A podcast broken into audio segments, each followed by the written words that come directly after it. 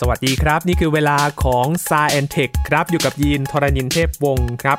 จะบอกว่าวันนี้ให้คุณผู้ฟังจับไว้แน่นๆครับ นั่งไทม์แมชชีนไปพร้อมๆ กันพาไปย้อนเวลาติดตามเรื่องราวของวิทยาการไอยาคุปต์ครับ จะเป็นอะไรมาไขคำตอบกันใน s าแอนเทควันนี้ครับ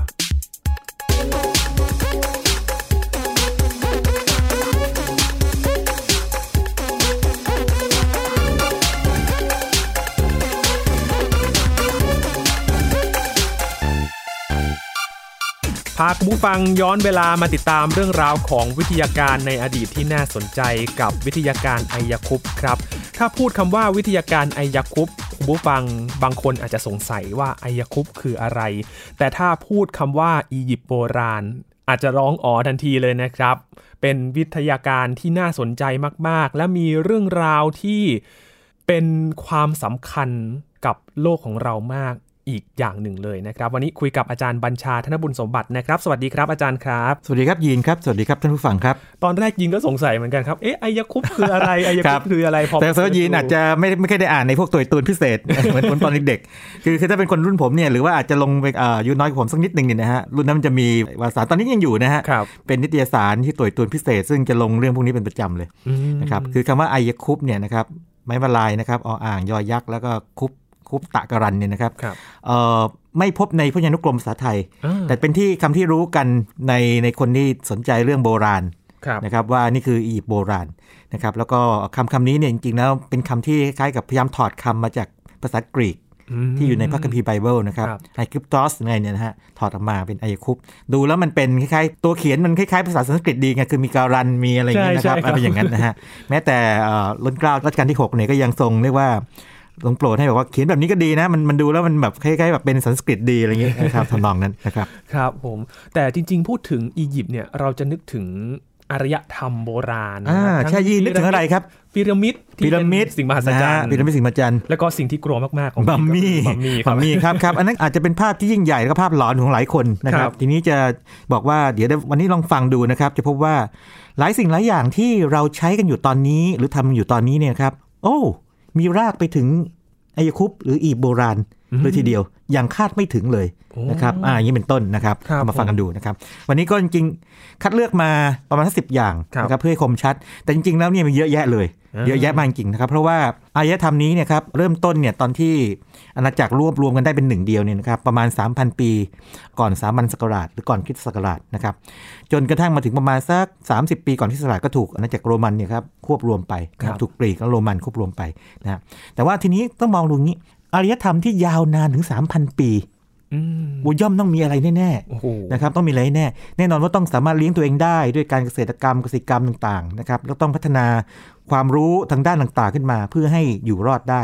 นะครับการค้าการพันธุนิตศาสตร์ต่างๆเนี่ยต้องมีครบถ้วนเลยนะครับ อืมจะเห็นได้ว่าสิ่งที่เรายังได้เห็นอยู่ในตอนนี้นะครับสำหรับในอารยธรรมนี้ ก็มีให้เห็นอยู่มันสะท้อนอะไรบ้างครับอาจารย์ อ่าทุกอย่างจะมีรากของมัน ครับ นะครับแล้วเดี๋ยวจะเล่าให้ฟังในรายการแล้วกัน ทีนี้เวลาคิดถึงเอ่ออียิปต์โบราณเนี่ยนะครับอย่างหนึ่งที่ผุดขึ้นมาเลยใครชอบดูหนังของฮอลลีวูดเนี่ยจะพอทราบว่าอย่างนี้เอ่อหรือว่าอาจจะอ่านหนังสือให้พอทราบว่าเรื่องเทพต่างๆเนี่ยเยอะเลย ครับ นะครับนะเอ่ออย่างเทพเรเนี่ยนะครับซึ่งเป็นเอ่อดวงอาทิตย์เนี่ยเป็นเรียกว่าเทพสูงสุดใช่ไหม ครับ ก็จะมีที่ปรึกษานะครับเรียกว่าเทพซอสนะครับเป็นเทพแห่งวิทยาศาสตร์ และก็ภูมิปัญญา เทพแห่งวิทยาศาสตร์ อ่าเราลองคิดดูนะครับคือเทพสูงสุดคือเรียกว่า CEO ครับ ต้องเรียกอย่างนี้นะสมัยใหม่เรียก CEO เนี่ยมีที่ปรึกษา ครับ ที่ปรึกษาเป็นเป็นเทพแห่งอะไร เป็นเทพแห่งวิทยาศาสตร์และวิส d o m หรือว่าภูมิปัญญา ก็แปลว่าอะไรแปลว่าคนอียิปต์โบราณเนี่ยให้ความสำคัญกับวิทยาศาสตร์ แล้วก็ภูมิปัญญานะครับของมนุษย์เพื่อที่จะเป็นที่ปรึกษาได้ไงแล้วก็เทพองค์นี้ซอสเนี่ยนะครับยังแต่งงานกับเรียกว่าเมจด้วยนะครับซึ่งเป็นลูกสาวของเรเนี่ยนะครับซึ่งเป็นเทพแห่งความอะไรดูนะ เป็นเทพแห่งสัจจะนะครับความยุติธรรม ความกลมกลืนแล้วก็สมดุลแห่งอำนาจ โอ้ อ่าเพราะฉะนั้นเนี่ยอารยธรรมมันมันจะคล้ายๆมันจะอยู่ได้เนี่ยนะครับมันก็ต้องมีทั้งความรู้และการรักษาเรียกว่าความสงบสุขของสังคมนะฮะเป็นการบ่งบอกความจริงเรื่องเทพเนี่ยนะครับสำหรับคนที่อาจจะเชื่อเรื่องพวกนี้ในเชิง อาจจะไม่วิทยาศาสตร์เนี่ยก็นับถือไปไม่เป็นไร แต่ว่าถ้ามองในเชิงตรรกะของเอ่อมนุษย์เราเนี่ยก็เป็นสัญลักษณ์ของสิ่งที่มนุษย์ให้คุณค่า ถูกไหมครับมนุษย์ให้คุณค่ากับอะไรก็ยกขึ้นเป็นเทพไง ครับ โอ้ยังมีความเป็นวิชาการอยู่ในนี้ด้วย โอ้แน่นอนครับแน่นอนครับจริงๆแล้วเนี่ยเอ่อเรื่องนี้นี่ไม่เฉพาะเทพของอียิปต์นะครับ ครับ เทพของทางอินเดียทางจีนอะไรก็จะเหมือนเหมือนๆกันหมดเลย ครับ แล้วก็เทพอียิปต์นี่ไม่ธรรมดาด้วยนะครับยีนเกี่ยวพันกับการเมืองเนี่ยนะครับ อ๋อ ะเล่าให้ฟังคร่าวๆคืออย่างนี้ก็ได้นะฮะอย่างสมมติว่าในยุคหนึ่งเนี่ยฟาโรห์องค์หนึ่งเนี่ยฮะนับถือเทพองค์หนึ่งชูขึ้นมาเป็นใหญ่ขึ้นมาใช่ไหมแต่พอถึงเปลี่ยนผ่านคู่อำนาจอ่ะเปลี่ยนคู่อำนาจแล้วกันนะ ครับ แหมเจ็บคันไปนับถือเทพองค์เดิมมันก็เหมือนกับว่ายอมตามแบบอำนาจเดิมใช่ไหมก็ยกเทพองค์ใหม่ขึ้นมาอย่างนี้เป็นต้น ครับ นะครับเพราะฉะนั้นเนี่ยพออ่านเรื่องพวกนี้ไปสักพักเนี่ยจะงงว่าเอ๊ะตกลงนี่เทพองค์นี้ใครใหญ่กันแน่ในบางช่วงเวลาใครใหญ่กันแน่นี่บางทีอาจจะต้องไปดูว่าตอนนั้นเนี่ยฟาโรห์องค์ไหน พยายามที่จะเรียกว่ารักษาอำนาจทางการเมืองตัวเองไว้อย่างไรเป็นต้นนะครับซึ่งก็จะผูกพันกับพวกเรียกว่าพระหมายถึงทั้งบวชในอียิปต์ด้วย อันนั้นเป็นอีกเรื่องหนึ่งนะครับไม่ใช่วิทยาศาสตร์ แต่เล่าให้ฟังว่าเรื่องพวกนี้จะมีเสน่ห์ของมัน แล้วก็ถ้าเราเชื่อมโยงกับตรรกกะ หรือว่าเหตุผลได้เนี่ย เราจะเรียกว่าอินกับมันได้มากกว่าการอ่านแบบนิทานธรรมดานะครับ อืมเป็นหนึ่งในพื้นที่ที่น่าสนใจมากๆ ใช่ เลย ใช่ ครับ เรามาดูเรื่องแรกก่อนไหมครับยินยินครับยินคิดว่าเวลาสร้างพีระมิดเนี่ยนะครับอย่างว่าพูดถึงพีระมิดเนี่ยต้องมีความรู้อะไรบ้าง โอ้โหถ้ามองจากภายนอก อ่าอ่า จรย์ แบบให้แบบมองอย่างปัจจุบันเลยเนี่ย สัดส่วนทุกอย่างดูเป๊ะมาก เป๊ะมาก มันต้องมีการคำนวณมาก่อน คำนวณคณิต รับ ศาสตร์ต้องเก่ง ครับ นะฮะ ผม แล้วก็แน่นอนว่าพีระมิดไม่ใช่แค่เอาหินมาวางเป็นแบบรูปพีระมิดมัน ข้างในก็มีเรียกว่ามีทางเดินมีห้องที่บรรจุพระศพมีห้องห้องลวงพวกนะฮะ ครับ ลวงแปลว่าอย่างนี้ใครจะเข้าไปขโมยของในพีระมิดเนี่ยอาจจะหลงทาง อ่า เข้าไปในเขาวงกตแล้วติดกับดัก ครับ แปลว่าจะต้องเขียนแบบเป็น อ่า ถูกไหมครับ สถาปนิก สถาสถาปัตยกรรม ครับ แล้วก็การที่จะสามารถที่จะสร้างสิ่งมหัศจรรย์ขนาดนี้ได้เนี่ยวิศวกรรมก็ต้องเก่ง อ่า อ่าเพราะฉะนั้นเนี่ยนะครับเรื่องวิศวกรรมสถาปัตยกรรม ครับ แล้วก็การคำนวณต่างๆเนี่ยต้องเก่งแน่ คณิตศาสตร์นี่นะครับปกติเนี่ยถ้าเราอ่านหนังสือที่เรียกว่าพูดถึงประวัติศาสตร์ของประวัติของคณิตศาสตร์เนี่ยเขาจะยกย่องให้กรีกเพราะกรีกเนี่ยเก่งเรื่องตรรกะไงเรื่อง ครับ การให้เหตุผล แต่จริง ๆ แล้วเนี่ยกรีกเนี่ยนะครับเอาไปจากอียิปต์อีกทีหนึ่ง อ่า นะครับ คนคนอาจจะไม่รู้ว่าเป็นอย่างนั้น เพราะว่ากรีกเนี่ยจะเรียกว่าแบบคลุมมากเพราะกรีกมันมันจะใกล้กับฝรั่งมากหน่อยไง ครับ นะครับมันก็เลยคิดถึงกรีกแต่กรีกนี่เอาไปจากอียิปต์อีกทีหนึ่งนะครับทีนี้ความแตกต่างของคณิตศาสตร์ของกรีกกับอียิปต์คืออย่างนี้ครับกรีกเนี่ยนอกจากมันใช้งานมาแล้วเนี่ยนะครับยังใช้มันในเชิงเรียกว่าเชิงนามธรรมด้วย มีการพิสูจน์ทฤษฎีบททำโน่นทำนี่แต่ว่าคณิตศาสตร์ของอียคุปต์หรืออียิปต์โบราณเนี่ยนะครับจะใช้ในเชิงปฏิบัติทั้งนั้นเลยเช่น วัดที่ดิน เพื่ออะไรเพื่อเก็บภาษีไง นึกภาพไหมนึกภาพไหมทำการค้าขายนะครับ อ่าวันนี้ขายได้เท่าไหร่การแลกเปลี่ยน transaction เป็นเท่าไหร่นะครับ จะตัดหินไปสร้างพีระมิดหรือสร้างอาคารต่างๆ จะวัดมุมยังไงต่างๆเป็นงั้น คือคณิตศาสตร์ของอียิปต์โบราณเนี่ยจะ practical นะครับเป็นไปเชิงปฏิบัติมากเลย แล้วก็ในการเรียนการสอนในการศึกษาเขานี่นะครับจะเน้นการเขียน อืม กับคณิตศาสตร์ ครับ โอ้ นี่ไม่ธรรมดานะครับ นี่ใครใครว่าบอกว่าอะไรนะ อืมไอ้ STEM education ปัจจุบันใช่ไหม ต้องมีคณิตศาสตร์ มีวิศวกรรมนี่อียิปต์เขามีมันต้อง มีมานานแล้ว หลายพันปีแล้วครับ ไม่ใช่เรื่องใหม่เลยครับ ครับ ไม่ใช่เรื่องใหม่เลยนะครับ แล้วก็ก็จะมีระบบเลขฐาน 10 อยู่นะครับ ซึ่งใครสนใจไปอ่านละเอียดได้นะครับ แล้วก็เขามีเรียกว่าอย่างนี้ตำราเก่าแก่ที่สุดทางคณิตศาสตร์ 2,000 ปีก่อนคริสตกาล โอ้โห 2,000 ปีก่อนคริสตกาลก็คือ 4,000 ปีก่อน ครับ จากนี้เพราะว่าตอนนี้ปี 2020 4,000 ปีก่อนเนี่ยนะครับมอสโกพาพิรัสเนี่ยนะครับเป็นตำราคณิตศาสตร์ที่เก่าแก่ที่สุด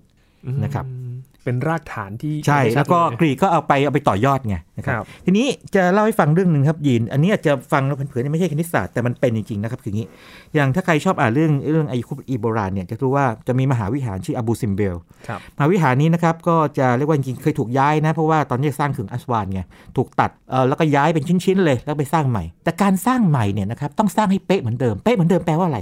ใน 1 ปีเนี่ยจะมี 2 วันนะครับที่แสงอาทิตย์เนี่ยนะครับจะสาดส่องเข้าไปในมหาวิหาร แล้วก็ไปกระทบกับพระพักตร์ของรูปปั้นของคิงรามเสสที่สอง ครับ กษัตริย์รามเสสที่สองนะครับวันนั้นคือวันที่ 22 ตุลาคมกับ 22 กุมภาพันธ์ทีนี้สองวันนี้เนี่ยนะครับถ้าดูเฉยๆมันก็คือเป็นวันเป็นวันสองวันในหนึ่งปีใช่ไหม อืม โอ้แต่ไม่ใช่ 22 ตุลาคมคือวันเกิดวันประสูติของรามเสนที่ 2 แล้วก็ 22 กุมภาพันธ์คือวันที่ขึ้นครองราชย์เพราะฉะนั้นเนี่ยแปลว่าอะไรครับยิน แปลว่า โอ้ ไม่ใช่แค่สร้างไง ทุกอย่างคิดมาหมดแล้ว จะทำคิดมาหมดแล้วออกแบบมาหมดแล้วเพื่อที่ให้เป็นแบบนั้น ทีนี้เวลาสมัยใหม่เนี่ยนะครับจะไปย้ายมหาวิหารอบูซิมเบลมาเนี่ยนะครับก็ต้องทำให้ได้เหมือนเดิมในมุมเมิมทุกอย่างต้องเหมือนเปียบเลย นี่แสดงว่า เอ่อไม่ใช่ มันมันไม่ใช่แค่เรื่องความสามารถที่เราเห็นแค่เป็นรูปร่างสร้างพีระมิดสร้างวิหารต่างๆอะไรต่างๆนะฮะ ครับ แต่การคิดเนี่ยลึกซึ้งมาก แล้วก็คณิตศาสตร์นี่มันเป็นภาษาของวิทยาศาสตร์ไง นะครับเพราะฉะนั้นถึงเอาเรื่องนี้มาเป็นเรื่องที่ชูขึ้นมาก่อนเลย โอ้โห นะครับนึกภาพออกไหมครับเพราะฉะนั้นยีนจะได้มุมมองใหม่แล้วว่าคราวนี้ไม่ไม่คิดถึงเอ่ออีโบราณเนี่ยคิดถึงแบบโอ้กลัว ครั มั บ มมี่อะไรอย่างนี้ คิดถึงคณิตศาสตร์ที่เขาทำมาให้แล้วก็ส่งต่อมาให้กรีก กรีกก็ส่งต่อมาเรื่อยๆมาให้ทั้งฝรั่งทั้งเอเชียต่างๆแล้วที่เราเรียนอยู่ตอนนี้นี่ก็เกี่ยวข้องแน่นอนอยู่แล้วนะครับ ตัวเลขที่เราเห็นแบบนี้นี่มีรากฐาน อ่าจะว่าไปแล้วตัวเลขนี่อาจจะเป็นทางอาหรับิกเนาะแต่ ครับ ว่าหมายถึงว่าไอ้ การ พวก คำนวณ การคำนวณต่างๆนี่นะครับก็จะมีรากลึกๆมาจากทางนั้น ครับ นะครับพวกตรรกะต่างๆนะครับอย่างที่สองคืออย่างนี้ครับยินยินครับในสมัยโบราณเนี่ยนะครับเทคโนโลยีอาจจะไม่ถึงกับสูงเหมือนปัจจุบันนะแต่ว่าแน่นอนว่าสิ่งที่ต้องมีคือการเกษตรกรรม ทีนี้ในหนึ่งปีเนี่ยนะครับมันก็ต้องมีช่วงฤดูที่มันเพาะปลูกได้ต่างๆใช่ไหม ครับ ทีนี้คนก็ชอบถามพี่ว่าอย่างนี้บอกว่าเฮ้ยดูอียิปต์เนี่ยพีระมิดตั้งอยู่กลางทะเลทรายแล้วคนอยู่กันได้ยังไง น่าสิครับ ใช่ไหมยินคือคือเรากำลังถูกภาพนั้นหลอกตา ครับ คือพีระมิดเนี่ยอยู่กลางทะเลทรายก็จริง แต่บริเวณที่คนอยู่เนี่ยนะครับอยู่ตามริมฝั่งแม่น้ำไนายซึ่งเรียกว่าน้ำมันเข้ามาถึงไง อืม อ่านะครับมันก็จะมีฤดูที่น้ำหลากเข้ามา ครับ หลากเข้ามาปั๊บพอน้ำถอยไปปั๊บเนี่ยนะครับก็จะทิ้งพวกความอุดมสมบูรณ์ไว้เกิดการเพาะปลูกได้ ดังนั้นเนี่ยนะครับคนอียิปต์โบราณเนี่ยนะครับก็จะแบ่ง 1 ปีเป็น 3 ฤดู เป็นฤดูน้ำหลาก ฤดูเพาะปลูก แล้วเก็บเกี่ยว แต่ละฤดูเนี่ยนะครับก็จะมีความยาว 120 วัน ทีนี้ 120คูณ3ก็ได้อะไหร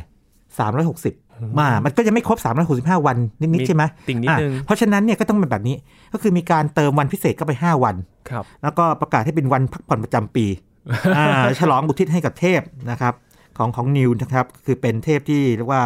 เป็นเทพีแห่งท้องฟ้าแล้วก็สวรรค์ ครับ นะฮะอ่าทำนองนั้นนะครับทีนี้ 365 วันเนี่ยเอาเข้าจริงแล้วเนี่ยเราก็รู้ว่าอย่างนี้ มันไม่เป๊ะหรอกยิน เพราะว่าอย่างปัจจุบันเนี่ยนะครับเรามีปีที่กสุรทินใช่ไหม ครับ สี่ปีก็เติมวัน เติมหนึ่ ที่ ง เก้า วัน เก้ากุมภาพันธ์ทีหนึ่งอย่างปีนี้ก็มีใช่ไหม ครับ แต่พอ 400 ปีเนี่ยต้องเว้นอะไรอย่างนี้เป็นต้นนะฮะมันจะมีเศษเศษๆนิดๆเนี่ยนะครับมันก็มีการคลาดเคลื่อนอยู่ไอ้การคลาดเคลื่อนเนี่ยฟังเผินๆเหมือนไม่มีอะไร แต่มันมีครับยีนยีนลองจินตนาการแบบนี้นะครับ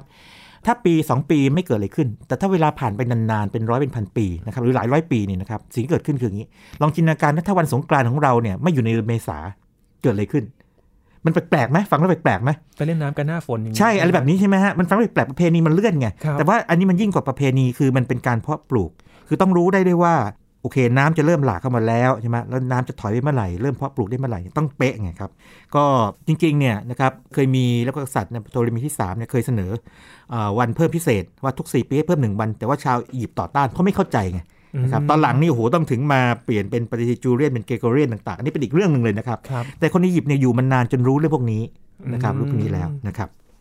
ทีนี้เรื่องเวลานี่น่าสนใจคืออย่างนี้ยิน ครับ เอ่อในสมัยก่อนเนี่ยเทคโนโลยีมันอาจจะไม่ถึงกับสูงมากแต่เขาใช้อย่างนี้ ถ้ากลางวันก็ใช้เงา ยีนลองคิดถึงเสาหินนะครับเรียกโอเบลิสนะครับถ้าเกิดว่าเวลาผ่านไปดวงอาทิตย์มันเปลี่ยนเปลี่ยนมุมใช่ไหมเงาก็จะยาวไม่เหมือนกันนะครับ อืม อันนี้ก็นาฬิกาแดด ครับ นะครับแล้วก็มีการจำลองในการแดดเนี่ยลงมาให้มีขนาดพกพาได้เป็น portable นะครับอ่านั่นนั่นคือคนอียิปต์ทีนี้คำถามคือถ้าตอนกลางคืนทำไงอียินยินว่า นั่นสิครับ ไม่รู้เวลาเลย เออ ใช้เงาจันทร์ โอเค หรรับ ก็ดูดูดวงเอ่อดูดวงดาวต่างๆได้ แต่ว่ามันมันก็ต้องชำนาญมากใช่ไหมใช้อย่างนี้ครับอันใช้พื้นฐานมากเลยใช้นาฬิกาน้ำยินจินตนาการอย่างนี้นะครับสมมติว่าเรามีอ่างน้ำนะครับ แล้วเราก็มีภาชนะอันหนึ่งนะครับ เจาะรูไว้ที่ก้น ครับ แล้วก็ใส่น้ำเข้าไปนะครับให้นี่ลอยอยู่ แน่นอนว่าน้ำก็ต้องค่อยๆซึมออกมาทางรูที่เจาะไว้ใช่ไหม ครับ อ่าจากปริมาณน้ำที่ลดลงไปเนี่ยสามารถบอกเวลาได้ คือคนอียิปต์เนี่ยสอบเทียบหรือ calibrate ว่าปริมาณที่ลดลงไปกับเวลาที่ผ่านไปเป็นเท่าไหร่ ก็สามารถบอกเวลาในช่วงกลางคืนได้ เพราะฉะนั้นพูดง่ายๆคืออย่างนี้ กลางวันใช้นาฬิกาแดด ครับ กลางคืนใช้นาฬิกาน้ำ อ๋อ นะครับ นึกภาพออกไหมจริงๆของไทยก็เราก็มีนะไอ้ที่เช็คกะลาใช่ไหม เจาะรูใช่ไหมนั่นแหละจริงๆเนี่ยรากคืออีโบราณมีตั้งนานแล้วนะครับ ครับ บอกเวลาแบบนี้ เป็นแบบภูมิปัญญาจริงๆเลย ใช่ใช่ใช่แล้วก็เอ่อแน่นอนว่าคนสมัยโบราณนี่ดูดาวเก่งนะครับ แล้วก็ดวงสำคัญที่มีอิทธิพลมาก ๆ คือเขาเรียกดาวซิริอุสคือเป็นดาวฤกษ์ที่สว่างที่สุดในท้องฟ้า ภาษาไทยเรียกดาวโจรนะฮะ คือถ้ามันขึ้นมาทิศตะวันออกแล้วตามด้วยดวงอาทิตย์ขึ้นมาในเวลาไม่นานเนี่ยนะครับ แสดงว่าตอนนั้นเนี่ยนะครับเป็นสัญญาณแล้วว่าเข้าสู่ฤดูร้อนแล้วนะครับ เพราะว่าดาวซิริอุสเนี่ยมันอยู่ในกลุ่มดาวคนคู่ ครับ ใกล้กลุ่มดาวปูแถวๆนั้นอยู่แถวนั้นนะฮะก็หลังจากนั้นไม่นานเนี่ยก็เข้าสู่ฤดูเรียกว่าเป็นน้ำหลากเข้ามาแล้วนะครับ อันนี้ก็เป็นปฏิทินกับไอเวลาของอีโบราณนะครับ ครับผมโอ้แค่สิ่งแรก ๆ ที่เราได้ฟังกันก็สุดยอดแล้วนะครับอา ใช่ จารย์ ใช่ก็ถัดไปนะครับก็คือการปกครอง อันนี้สั้นๆได้เลยคืออย่างนี้อียิปต์เนี่ยเป็นการปกครองโดยกฎหมาย ครับ แต่กฎหมายนี่อิงกับเรียกว่าฟาโรห์องค์เดียวเลย แล้วก็แน่นอนอย่างที่บอกคือฟาโรห์ก็มีที่ปรึกษาต่างๆใช่ไหมที่ปรึกษาทางด้านความรู้ที่ปรึกษาทางด้านความยุติธรรมต่างๆ อันนี้ก็เป็นเรียกว่าถือว่าเป็นนวัตกรรมลองคิดดูอาณาจักรที่อยู่ได้ 3,000 ปี ครับ นะครับแน่นอนว่ามีการเปลี่ยนราชวงศ์มาเนี่ยนะครับแต่ตัวอาณาจักรเองจะอยู่ได้ยาวขนาดนี้เนี่ยมันจะต้องมีเรียกว่าสิ่งที่เขายึดเหนี่ยวมาโอเค มีเทพเจ้าต่างๆ แต่ว่าเทพเจ้าคงไม่พอก็ต้องมีกฎหมายต่างๆด้วย ครับ แล้วคนก็ต้องเชื่อด้วยนะครับถึงจะไปได้ อ่า ครับ ต้องน่าเชื่อถือด้วยนะครับ ครับนอกจากสิ่งประดิษฐ์แล้วเนี่ยมันมีอะไรที่มันสะท้อนถึงความรู้ของคนได้บ้าง อย่างหนึ่งคืออย่างนี้นะเวลาผมไปที่ไหนเนี่ยครับสมมติว่าไปองค์กรไหนเนี่ยผมจะถามถึงห้องสมุดของเขาหรือ ครับ หรือถ้าเป็นสมัยใหม่คือคุณทำ knowledge management ยังไงเนี่ยจะ อ่า จะคุยอย่างนั้นใช่ไหมอย่างไทย PBS เนี่ยอ่าไหนไหนห้องสมุดคุณอยู่ไหนอะไรอย่างนี้ ครับเป็นต้นนะก็ดูหน่อยยินครับในสมัยโบราณเนี่ยนะครับหอสมุดแห่งอเล็กซานเดรียเนี่ยคือหอสมุดที่ยิ่งใหญ่ที่สุดในโลก มีม้วนกระดาษพาพิรัสเนี่ยนะครับอยู่ประมาณ 1 ล้านม้วน บรรจุความรู้ทางด้านวรรณกรรม ประวัติศาสตร์ กฎหมายคณิตศาสตร์ วิทยาศาสตร์เอาไว้ ใครสนใจอะไรไปค้นคว้าได้ โอ้ นะครับ เป็นอย่างนั้นเออผมเคยอ่านเจอว่าอย่างนี้ ครับ โตเลมีที่หนึ่งเนี่ยนะครับโซเจอร์เนี่ยท่านเป็นคล้ายๆแบบมองการไกลไง บอกว่าถ้าจะให้วิทยาการมันเดินหน้าต่อไป มันต้องมีแหล่งค้นคว้า แล้วก็อเล็กซานเดรียเนี่ยเป็นเมืองท่าสิ่งที่เกิดขึ้นคืออย่างนี้ เมืองท่าแปลว่าอะไร เมืองท่าแปลว่าจะมีเรือมาค้าขายนะครับสมมติว่ามาจากต่างถิ่นนะครับเอาของขึ้นแล้วก็ออกไป เป็นกฎของที่นี่เลยบอกว่า เรือลำไหนเข้ามา เราขอเอาไอ้พวกข้อมูลความรู้ในเรือนั้นเนี่ยครับที่มาด้วยเนี่ยเอามาคัดลอกเอาไว้ บันทึกไว้ บันทึกไว้คัดลอกไว้แล้วเก็บในหอสมุดแห่งเอ็กซานเดรีย เพราะฉะนั้นมันเป็นเซ็นเตอร์ในสมัยโบราณไง ครับ นะครับ เพราะฉะนั้นถ้าเกิดว่าเจอคำนี้เมื่อไหร่ก็ให้รู้เลยว่านี่เป็นห้องสมุดที่ยิ่งใหญ่ในโลกโบราณอเล็กซานเดรียนะครับ เป็น มาจากชื่อเจ้าอเล็กซานเดอร์นะครับ ครับ เป็น Big Data ได้ไหมครับอาจารย์ อ่าน่าจะบิ๊ก Data ในสมัยโบราณคที่รับ ที่ยิ่งใหญ่มากเลยนะครับ อืม แต่เสียดายปัจจุบันก็ไม่อยู่แล้วนะครับ อืมครับ น่าเสียดายเหมือนกันแต่ว่าทำให้เห็นว่ามีคลังความรู้ในอดีตที่ใหญ่มากๆแห่งหนึ่งกันเลยนะ ใช่ ฮะเรื่องของการคมนาคมนะ คมนาคม อาจารย์ อียิปต์ไม่น่าไม่น้ำนายใช่ไหม ครับ ทีนี้แน่นอนว่าน้ำเนี่ยนะครับอยู่ที่ไหนเนี่ยอารยธรรมเกิดที่นั่น ทีนี้การเดินทางเนี่ยนะครับโอเค แน่นอนว่าทางบกมันก็ไปได้ช้าหน่อยแต่ถ้าทางเรือเนี่ยก็ไปตามกระแสน้ำนะครับก็ไปได้แล้วขนของได้เยอะด้วย อียิปต์นี่สร้างเรือเก่งนะครับก็สมัยแรกๆนี่อาจจะสร้างเรือลำเล็กๆนะครับด้วยพาพิรัสนะครับแต่ต่อมาก็สร้างด้วยไม้ซึ่งนำเข้ามาจากพื้นที่ที่เรียกว่าเลบานอนในปัจจุบัน ครับ นะครับแล้วก็อียิปต์เนี่ยยังสามารถใช้เรียกว่ามีโครงยึดเป็นพวกเชือกต่างๆ สร้างทำให้เรือมีความแข็งแรงนะครับก็มีความสามารถเชิงวิศวกรรม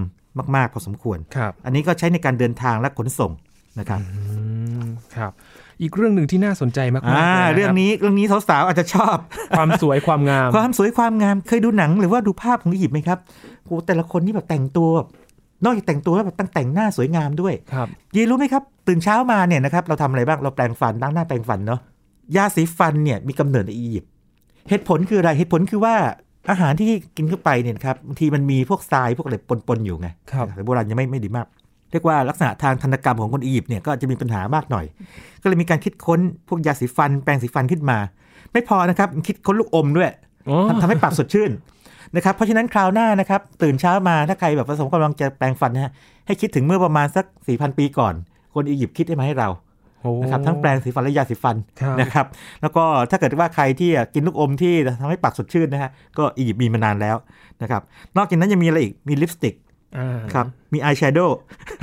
มีอายไลเนอร์ เราไปดูนะครับ มีอย่างนี้ด้วยนะครับ มีหมดครับ ใส่วิกนะครับ เครื่องประดับต่างๆ ตัดผมนะคครัรับ บ โกนหนวดต่างๆ มีหมด หรือแม้กระทั่งรองเท้าส้นสูง ทั้งส้นสูงของหอม น้ำหอมก็มีนะครับ แต่งเล็บ อื ก็มี ครบเลยครับ เป็นเรียกว่าเรียกว่านี้ เสื้อผ้าหน้าผมได้หมด ศูนย์ความงาม ศูนย์ความงาม ศูนย์ความงาม แล้วก็ถ้าคิดถึงเออเรียกว่าราชินีที่แบบโด่งดังมากนะครับ พระนางคือพัตตาเนี่ยนะครับ ครับ ซึ่งใครๆก็รู้ว่ามีความสวยงามมากนะครับ ก็สูตรของพระนางคือพัตตาเนี่ยนะครับ ปัจจุบันคนเอามาใช้เยอะนะ อย่างเวลาบอกว่าอาบน้ำแร่แช่น้ำนมใช่ไหมมาจากพระนางคือพัตตานะครับ อ๋อ ท่านแช่น้ำนมไงเพื่อให้ผิวสวยไง ครับ ให้ผิวนุ่ม หรือว่าใช้อะโลเวรานะครับไอ้จากไอ้คืออะไรนะไอ้พวก ว่าน ว่านหางจระเข้ จระเข้ ใช่ไหมเออคือทำให้ผิวนุ่มนวลนะครับ อืม เออใช้น้ำผึ้งนะฮะเพื่อให้ทำให้แบบผมเนี่ยแบบมันสลวยอย่างนี้เป็นต้นนะครับอียิปต์นั้นเลย เพราะฉะนั้นเนี่ยคราวหน้าพอสมมติว่าล้างหน้าแปรงฟันเสร็จแล้วแต่งหน้าแต่งตัว ครับ ไม่ว่าคุณผู้หญิงคุณผู้ชายนะครับ คิดถึงอียิปต์ทำมานานแล้วนะครับ4,000 ปี ที่เงียบกันนี่ยินอึ้งอยู่นะครับอาจารย์โอ้โหมา มีมานานแล้ว แน่นอน น่าจะเป็นเรื่องปกติมนุษย์ไหมครับ ที่พอเรียกว่าถ้าเกิดว่ากินดีระดับหนึ่งแล้ว หรือว่ากินกินอยู่แบบพอไปได้แล้วเนี่ยนะครับ ต้องดูแลตัวเอง ดูแลตัวเองความสวยความงามต่าง ครับ ๆลุกอะไรต้องดีนะครับ การแต่งตัวต้องดีนะครับนะ อืมโห เพราะฉะนั้นเป็นมุมที่อาจจะไม่ค่อยได้พูดถึงกันบ้างนนะ นั่นสิครับ แล้วก็เรานักพูดถึงไอ้เรื่องต่อไปที่พูดถึงคือการทำมัมมี่แต่นี้จะขอพูดในแง่นี้ดีไหมครับ ครับ คือมันฟังแล้วดูน่ากลัว แต่จะบอกว่า การที่ทำมัมมี่เพราะอะไร เพราะว่าคนอียิปต์เนี่ยเชื่อเรื่องชีวิตหลังความตายไงยีนนะครับ เพราะฉะนั้นพวกองค์กษัตริย์ต่าง ๆ หรือว่าพวกที่มีอำนาจต่างๆหรือแม้แต่คนธรรมดาก็ทำสัตว์ก็มีนะครับ แมวมัมมี่ก็มีนะครับนะครับทำขึ้นมาเนี่ย แต่การทำมัมมี่ได้เนี่ยนะครับแสดงว่าต้องมีความรู้ทางสรีรวิทยาดีมากถูกไหม ครับ กายวิภาคดีมากถูกไหมเพราะว่าตับไตไส้พุงอะไรตรงไหนต้องรู้ดีมาก แล้วจะเก็บยังไงนะครับ เพราะฉะนั้นเนี่ยคนหยิบก็จะรู้เลยว่าไอ้ของในมันเน่าเปื่อยเร็วนะครับก็ต้องเอาออกมา เช่น อันนี้ฟังแล้วหวาดเสียวนิดนึงนะฮะเช่น ดึงล้วงสมองจากทางรูจมูกเป็นต้นอย่างนี้เป็นต้นอ่ะเสียวหน่อยไปเก็บไว้ในเรียกว่าโถไหายต่าง ครับ ๆไว้ข้างๆตัว พร้อมๆ กับต้องมีเรียกว่าเครื่องรางไว้ใกล้ๆด้วย เผื่อว่าวันหนึ่งถ้าเกิดว่าสามารถปลุกให้ฟื้นคืนชีพขึ้นมาเนี่ยจะได้เอากลับเข้ามาใส่ใหม่เป็นต้น แล้วคนอียิปต์ก็ถือว่าหัวใจเนี่ยเป็นเรียกว่าศูนย์รวมที่สำคัญมากนะครับ อืม ที่ต้องเก็บเอาไว้ ครับ แล้วมีอย่างอื่นด้วยพวกปอดตับอะไรต่างๆนะฮะ อืม อันนี้ก็เป็นเรื่องของความเชื่อนะครับ ครับ ซึ่งแน่นอนว่าถ้ามองในแง่วิทยาการวิทยาศาสตร์เนี่ยต้องรู้เรื่องเคมีดีมากถูกไหมครับ อืม รู้เคมี ครับ รู้เรื่องกายวิภาคสรีรวิทยานะครับ ครับ และอีกอย่างหนึ่งที่เชื่อมโยงกันก็คือเรื่องของการแพทย์ด้วยใช่ไหมครั โอ้เรื่องการแพทย์แน่นอนเลยครับยินเออคนเรานี่ต้องบาดเจ็บต้องเจ็บป่วยนะ ค ค รั รับ บเจ็บป่วยบ้างบาดเจ็บบ้าง ยินครับไอ้เรื่องหายามากินนี่คนทำมานานแล้วเนาะ ครับ เช่นแบบว่าเราก็ให้สัตว์ลองก่อน อ่ ถ้าต่อมานี่ก็สมัยก่อนเนี่ยให้นักโทษลองนี่เป็นต้น สมัยใหม่ก็จะมีการวิจัยทางวิทยาศาสตร์นะครับ ลองในเรียกว่าเซลล์ในในห้อง แล้วก็ลองในสัตว์เล็ก ครับ ๆ เช่นหนูลองขึ้นมาด้วยกระต่าย เป็นลิ อง ย่างตอนนี้ที่เรากำลังพยายามหาว่า ก็ลองวัคซีน ทำทำวัคซีนกันอยู่ โควิด19 ใช่ไหมไป อยู่ โควิดสิบเก้าอยู่เนี่ยก็ต้องลองกันไปเรื่อยแล้วในสุดก็มาที่คนนี่ ครับ เป็นต้นนะครับ อันนี้นเป็นเรื่องที่คนโบราณทำมานานแล้วไม่ว่าอารยธรรมไหนจีนก็ทำใครๆก็ทำนะอินเดียก็ทำแต่อย่างหนึ่งที่คนอาจจะไม่ค่อยทราบคืออย่างนี้ การผ่าตัด การผ่าตัดนี่อีโบราณนี่น่าจะเป็นอารยธรรมแรกเลยผ่าตัดครับยินทำไมถึงรู้ เพราะว่าเจอตำราเมื่อ 1,600 ปีก่อนสามัญสกราช1,600 ปีก็แสดงว่า 3,600 ปีก่อน อืม คุณคุณอีบเริ่มผ่าตัดแล้ว ผ่าตัดอะไรบ้าง ศีรษะ แถวคอ แถวหน้าอกบาดเจ็บนะครับ แล้วก็ทำไมถึงถึงถึงมั่นใจ เพราะว่าในสุสานบางแห่งเจอเครื่องมือผ่าตัดตามตำรา อ่า นะครับเพราะฉะนั้นเนี่ยนะครับเรื่องการแพทย์นะครับนอกจากพวกหยูกยาต่างๆนะครับอียิปต์โบราณน่าจะเป็นอารยธรรมแรกๆเลย หรือแรกๆเลยนะครับที่ผ่าตัดมนุษย์ได้นะครับจริงๆไม่ใช่มนุษย์อย่างเดียวนะสัตว์ด้วยนะครับ ครับ ตามตามข้อมูลเนี่ยนะครับแต่ทีนี้ด้วยความที่เป็นอารยธรรมที่อิงกับเทพเจ้าเนาะเพราะฉะนั้นเนี่ยมันก็จะใช้ทั้งเรียกว่าความเป็นวิทยาศาสตร์ คือว่าว่าว่ากันไปตามตรงๆเลยอ่ะตรงนี้เจ็บป่วยอ่ะสมมติว่าตรงนี้เจ็บก็ผ่าตัดตรงนี้ กับอีกอันหนึ่งคือไม่รู้สาเหตุ ก็ใช้เรียกว่าออกแนวเป็นความเชื่อ เป็นเวทมนต์เป็นคาถานี้ต่างปนปนๆกันไป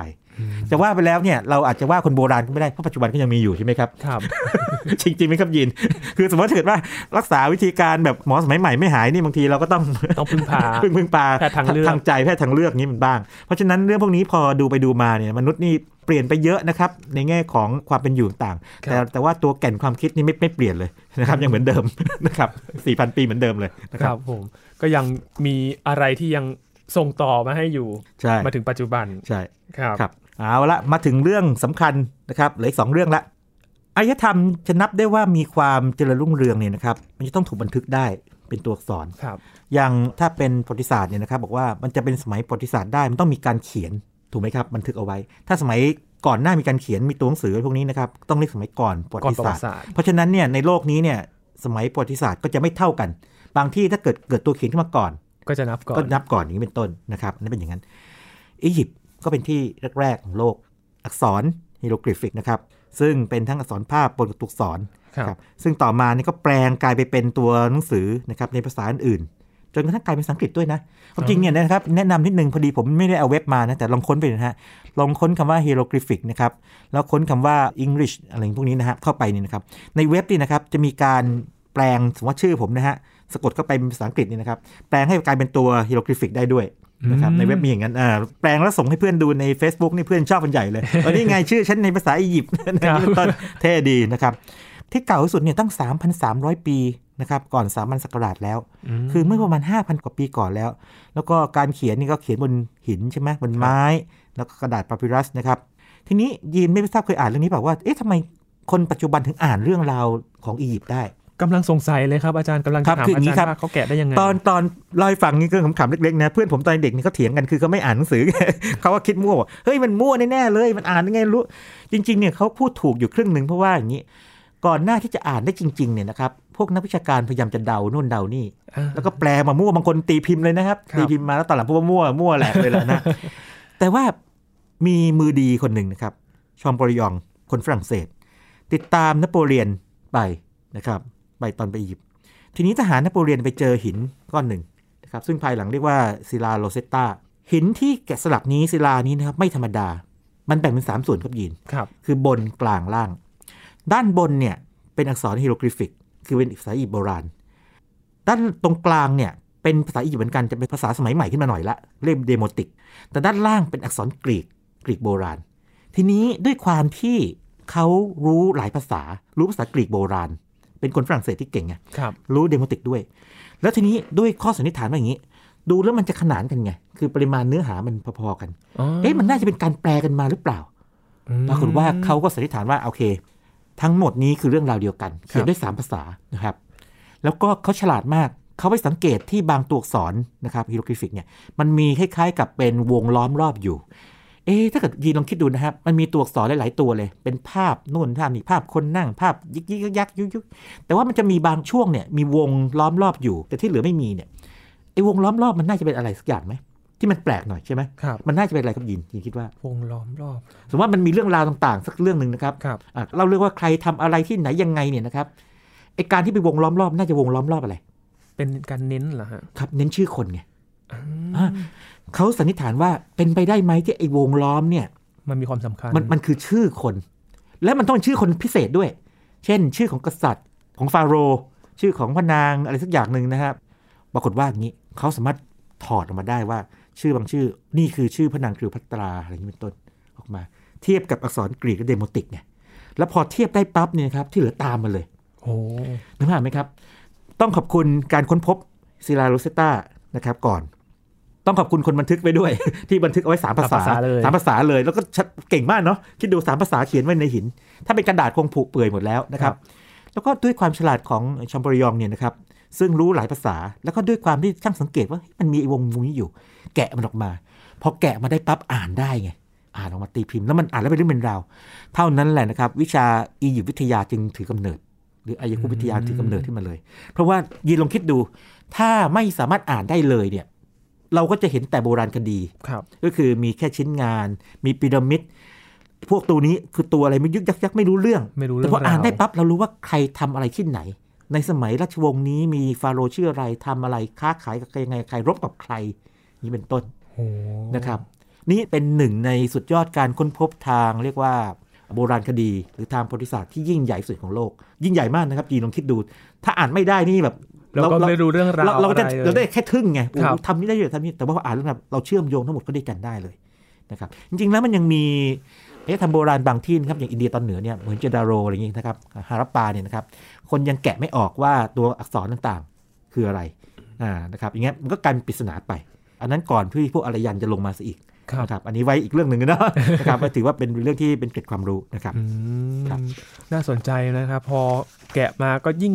เข้าใจอารยธรรมเหล่านี้ได้ลึกซึ้งมากขึ้น ใช่ ด้วย ใช่ใช่ นะครับ แล้วก็พบความเชื่อมโยงนะครับ ระหว่างภาษาไออียิปต์โบราณนะครับกับภาษาฮีบรู ครับ นะครับมาถึงพวกฟินิเชียนต่างๆ แล้วลงมาถึงภาษาอังกฤษโบราณภาษาอังกฤษสมัยใหม่เนะมีมีความเชื่อมโยงกันอยู่อย่างตัวหนังสือต่างๆมีนะครับยิน โอ้ นะครับ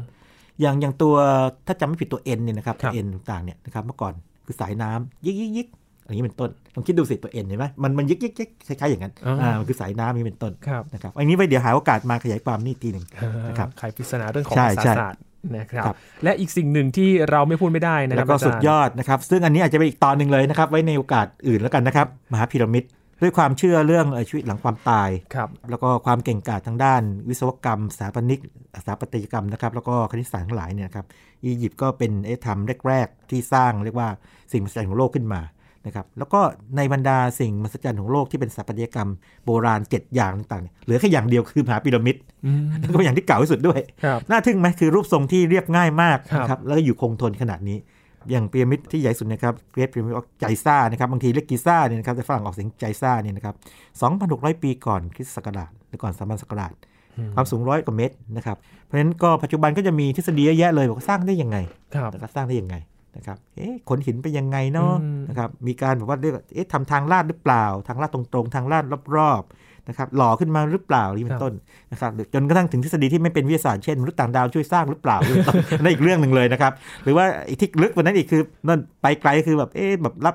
ไอ้วิทยาการมาจากแอตแลนติสหรือเปล่าที่เป็นต้นไว้ไว้โอกาสหน้ามาคุยกันเรื่องพวกนี้ มีความเป็นจริงแค่ไหนนะครับ ครับผม นั่นเป็นเรื่องลึกลับที่หลายคนชอบนะฮะ ครับ แต่ก็มีความเป็นวิทยาศาสตร์อยู่จำนวนหนึ่งแค่นั้นเองนะครับ อืมแต่นับได้ว่าเป็นสิ่งที่น่าทึ่งอีกอย่างหนึ่งเลยนะครับอาจารย์ ใช่ และ ใช่ ทำให้นึกถึงอียิปต์นี่ก็คือพีระมิดนั่นเอง ใช่ นะครับทั้งหมดนี่คือวิทยาการไอยาคุปใช่ไหมครับ อาจารย์ที่ ใช่ นำมาเสนอ ก็มีแถมนิดเดียวสุด ป็ส่ ท้ายนะครับ ครับ สำหรับคนที่รักแมวนี่นะครับอาจอยากจะชอบที่จะรู้ว่าอย่างนี้อียิปต์โบราณน่าจะเป็นเรียกว่าอารยธรรมแรกที่เลี้ยงแมว หนึ่ง